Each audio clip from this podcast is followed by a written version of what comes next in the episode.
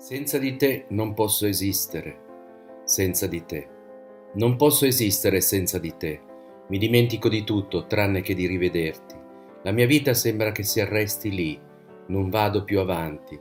Mi hai assorbito. In questo momento la sensazione è come di dissolvermi. Sarei estremamente triste senza la speranza di rivederti presto. Avrei paura a staccarmi da te mi hai rapito via l'anima con un potere cui non posso resistere, eppure potei resistere finché non ti vidi e anche dopo averti veduta mi sforzai spesso di ragionare contro le ragioni del mio amore. Ora non ne sono più capace. Sarebbe una pena troppo grande. Il mio amore è egoista. Non posso respirare senza di te. Questa era una poesia di John Keats.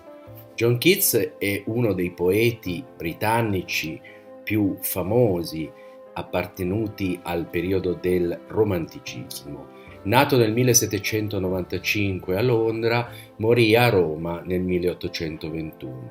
Esponente di spicco del romanticismo inglese, eh, John Keats si avvicinò alla vocazione letteraria grazie a Shakespeare. Morì a Roma a soli 25 anni, ma in pochissimo tempo accumulò una grande quantità di scritti e di poesie. Buon intervallo a tutti da Antonio Sixti.